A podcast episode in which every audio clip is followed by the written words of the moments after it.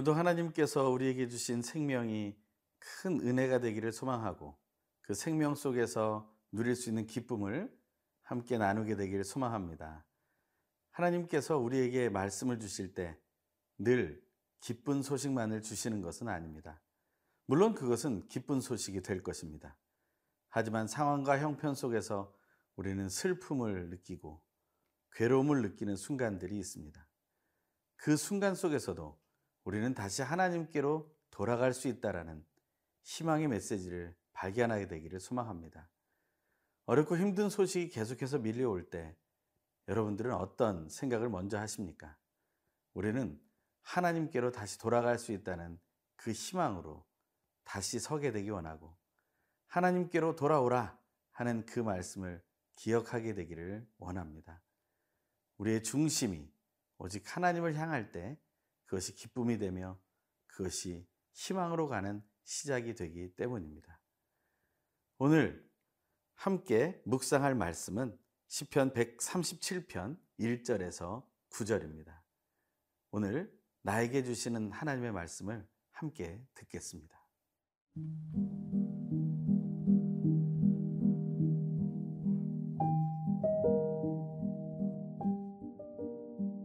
시편 137편 1절에서 9절 말씀입니다. 우리가 바벨론의 여러 강변 거기에 앉아서 시온을 기억하며 울었도다. 그 중에 버드나무에 우리가 우리의 수금을 걸었나니 이는 우리를 사로잡은 자가 거기서 우리에게 노래를 청하며 우리를 황폐하게 한 자가 기쁨을 청하고 자기들을 위하여 시온의 노래 중 하나를 노래하라 함이로다. 우리가 이방 땅에서 어찌 여호와의 노래를 부를까? 예루살렘아, 내가 너를 잊을진데 내 오른손이 그의 제주를 잊을지로다. 내가 예루살렘을 기억하지 아니하거나 내가 가장 즐거워하는 것보다 더 즐거워하지 아니할진대 내 혀가 내 입천장에 붙을지로다. 여호와여, 예루살렘이 멸망하던 날을 기억하시고 에돔 자손을 치소서. 그들의 말이 헐어버리라, 헐어버리라. 그 기초까지 헐어버리라 하였나이다. 멸망할 딸 바벨로나, 내가 우리에게 행한 대로 내게 갚는 자가 복이 있으리로다. 내 어린 것들을 바위에 메어치는 자는 복이 있으리로다. 오늘 본문은 시작부터 슬픈 분위기를 보여주고 있습니다. 1절의 말씀입니다. 우리가 바벨론의 여러 강변 거기에 앉아서 시온을 기억하며 울었도다. 영어 성경에 보면 by the rivers of Babylon이라는 말이 나옵니다. 이 rivers of Babylon이라는 말을 생각하면 어렸을 때 들었던 하나의 팝송이 생각납니다. 그것을 찾아보니 1970년에 자메이카 그룹이었던 더 멜로디언스라는 그룹이 부른 노래였다고 합니다.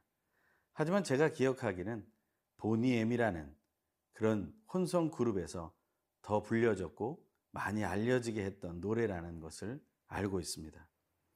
그들은 아주 그 노래를 열심히 불렀습니다.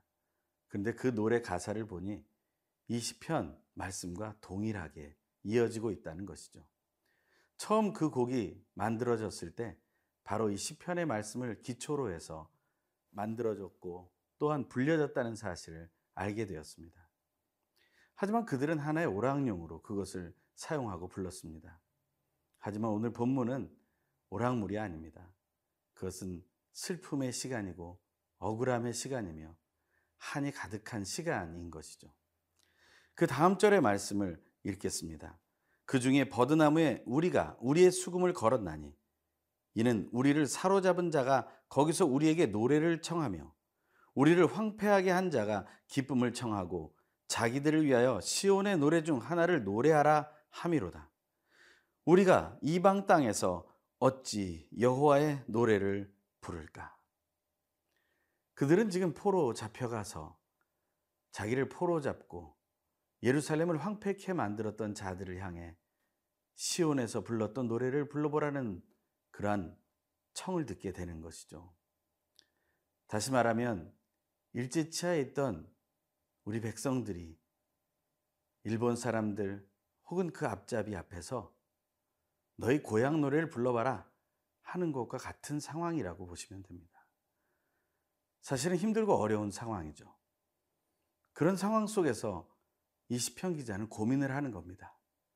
우리가 어떻게 이런 외국인의 땅에서 이방인의 땅에서 낯선 땅에서 하나님이 계시는지 우리가 알지 못하는 상황 속에서 어떻게 하나님께 노래할까? 라는 고민을 하고 있는 것이죠. 바벨론 강가에서 그들은 이러한 노래를 부르고 있는 것입니다. 하지만 하나님은 어떠신 분이십니까? 하나님은 언제나 어디서나 계신 분이십니다. 하나님은 그곳에서도 그들의 찬양을 듣고 또한 기뻐하시는 분이라는 사실이죠. 비아 돌로로사라는 말이 있습니다. 그것은 예수 그리스도께서 걸어가셨던 십자가의 길을 말합니다. 그 길은 슬픔의 길이라고 번역되었습니다. 하지만 그것은 단지 슬픔으로 끝나지 않습니다. 그 길은 목적지가 기쁨이기 때문입니다. 그래서 어떤 이는 그 비아돌로로사를 이렇게 표현했습니다. 기쁨으로 가는 슬픔의 길이라고요. 우리는 그 사실을 기억해야 합니다. 우리는 단지 인생의 슬픔의 길을 걸어가고 있는 것이 아닙니다. 비록 우리가 언제 끝날지 모르는 이 코로나19의 상황 속에서 힘들고 어려운 시간을 보내고 있다 할지라도 우리가 함께 예배하지 못하고 홀로 연약한 상황 속에서 영상으로 예배를 드리고 있다 할지라도 우리에게는 하나님이 허락하시는 놀라운 은혜가 있고 어디에나 언제나 함께 하시는 하나님께서 우리의 찬양을 듣고 계신다라는 것입니다. 우리의 찬양은 슬픔의 찬양이 아닙니다. 우리가 비록 포로와 같은 묶인 상태에 있다 할지라도 우리의 찬양은 하나님이 기뻐 받으시는 찬양이 됨을 기억하길 소망합니다. 그래서 오늘 여러분과 제가 함께 하나님을 더 깊이 찬양하며 하루를 보내길 도전하고 또한 소망합니다.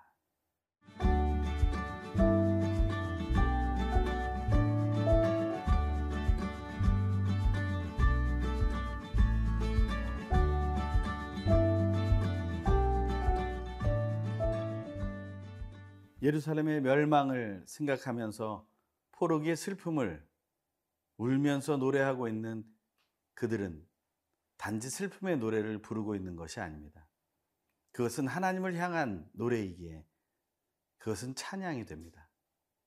그 찬양 안에는 언제나 감격과 감동이 있는 것입니다. 그 찬송이 바로 여러분과 저에게도 큰 능력이 되고 힘이 되는 것을 우리가 보게 되기를 간절히 소망합니다. 우리가 오늘 하루를 보내면서 하나님 주신 말씀, 나에게 주신 말씀을 듣는 것이 콰이어 타임, 바로 큐티이니 하나님의 말씀을 따라 우리가 상황이 어렵고 힘들더라도 하나님을 찬양하는 것을 체험하고 또한 그 기쁨과 감동을 함께 나누면 좋을 것 같습니다. 그러한 모습 속에서 우리는 또 한 가지 기억하는 것이 있습니다. 그것은 우리는 예루살렘의 모든 것을 잊어버렸을지라도 하나님은 기억하고 계신다라는 것이죠.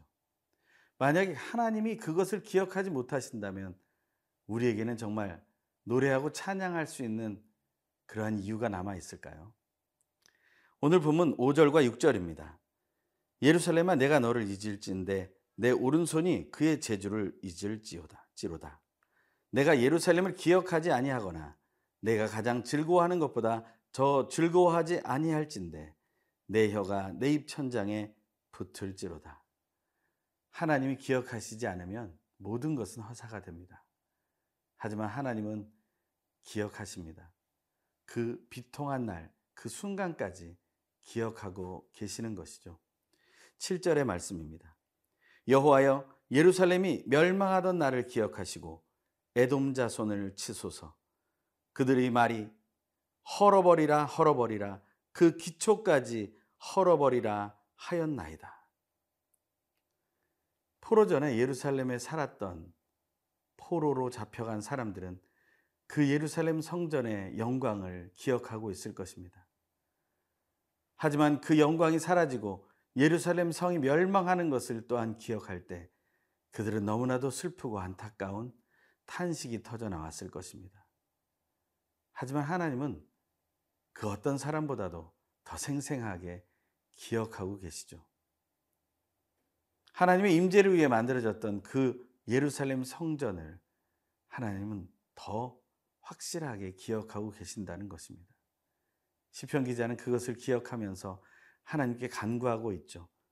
에돔 자손을 치소서. 그들은 무슨 말을 했습니까? 예루살렘 성을 헐어버리라 헐어버리라 기초까지 헐어버리라 말했다는 거예요. 한 번도 반항하지 못하고 이런 상황을 경험했다는 것은 너무나 나라적으로 민족적으로 수치스러운 일이 아니겠습니까? 대한제국 시대 1910년 그들은 수치를 당하게 됩니다. 일제 치하 속으로 들어가게 되는 것이죠. 이것이 얼마나 가슴 아픈 일인지 모르겠습니다. 우리도 그러한 경험을 가지고 있기에 우리는 그날을 잊을 수 없는 것이죠. 그것은 단순한 분노로 남아서는 안 됩니다. 하지만 우리 속의 분노를 우리도 함부로 할 수는 없을 것입니다. 아마 우리 속의 분노도 그들의 기도처럼 이렇게 이어질지 모르겠습니다. 8절과 9절입니다. 멸망할 딸 바벨로나 내가 우리에게 행한 대로 내게 갚는 자가 복이 있으리로다. 내 어린 것들을 바위에 메어 치는 자는 복이 있으리로다. 사실은 굉장히 무서운 이야기죠. 예루살렘 성이 멸망하게 될 때 유대의 어린 아이들이 잔혹하게 학살당했다는 사실을 그들은 알고 있는 것입니다. 그래서 그대로 하나님이 갚아주시기를 기도하고 있는 것이죠. 어떻게 보면 매우 무서운 저주의 기도입니다.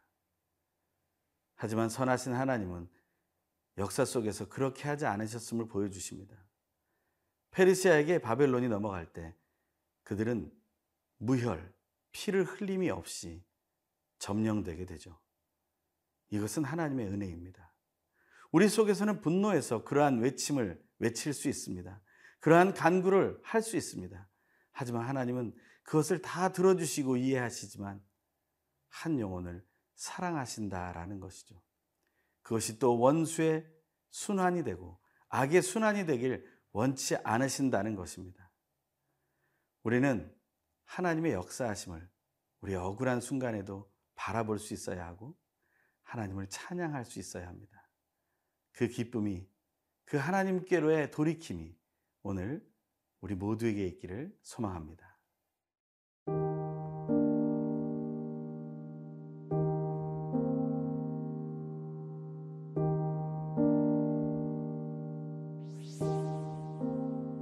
하나님의 백성을 끝까지 사랑하시는 하나님. 우리가 어디에 있든지 기억해 주시고 불쌍히 여기시며 지켜주시는 삼위일체 하나님을 찬양합니다. 힘들고 어렵고 억울하고 답답한 상황들이 끊임없이 찾아와 어두운 영과 마음으로 지쳐 울고 있을 때도 너는 내 것이라 내가 너를 기억한다고 하시며 어느 곳에서든지 하나님을 기억하고 즐거워하며 노래하라고 말씀해 주셔서 진심으로 감사드립니다. 하나님께 순종함으로 하늘과 땅으로부터 오는 모든 복을 다 받아 누리며 나누게 하심을 찬양하며 구원자 되신 예수님의 이름으로 기도드립니다. 아멘.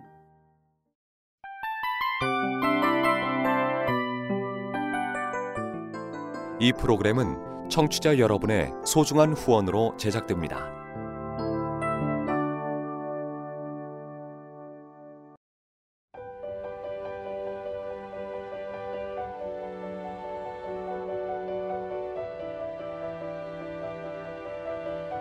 세상에는 수많은 교회들이 있지만 더 깊이 있는 말씀 강해를 찾기 위해 크기로만 교회를 선정하지 않습니다. 보다 좋은 영적 콘텐츠를 더 많이 나누기 위해 방송비를 받지 않습니다. 1년 365일 복음만 전하고 싶어서 우리는 광고를 하지 않습니다. 온누리의 복음을 땅 끝까지 CGN TV와 함께 땅끝 선교사가 되주세요.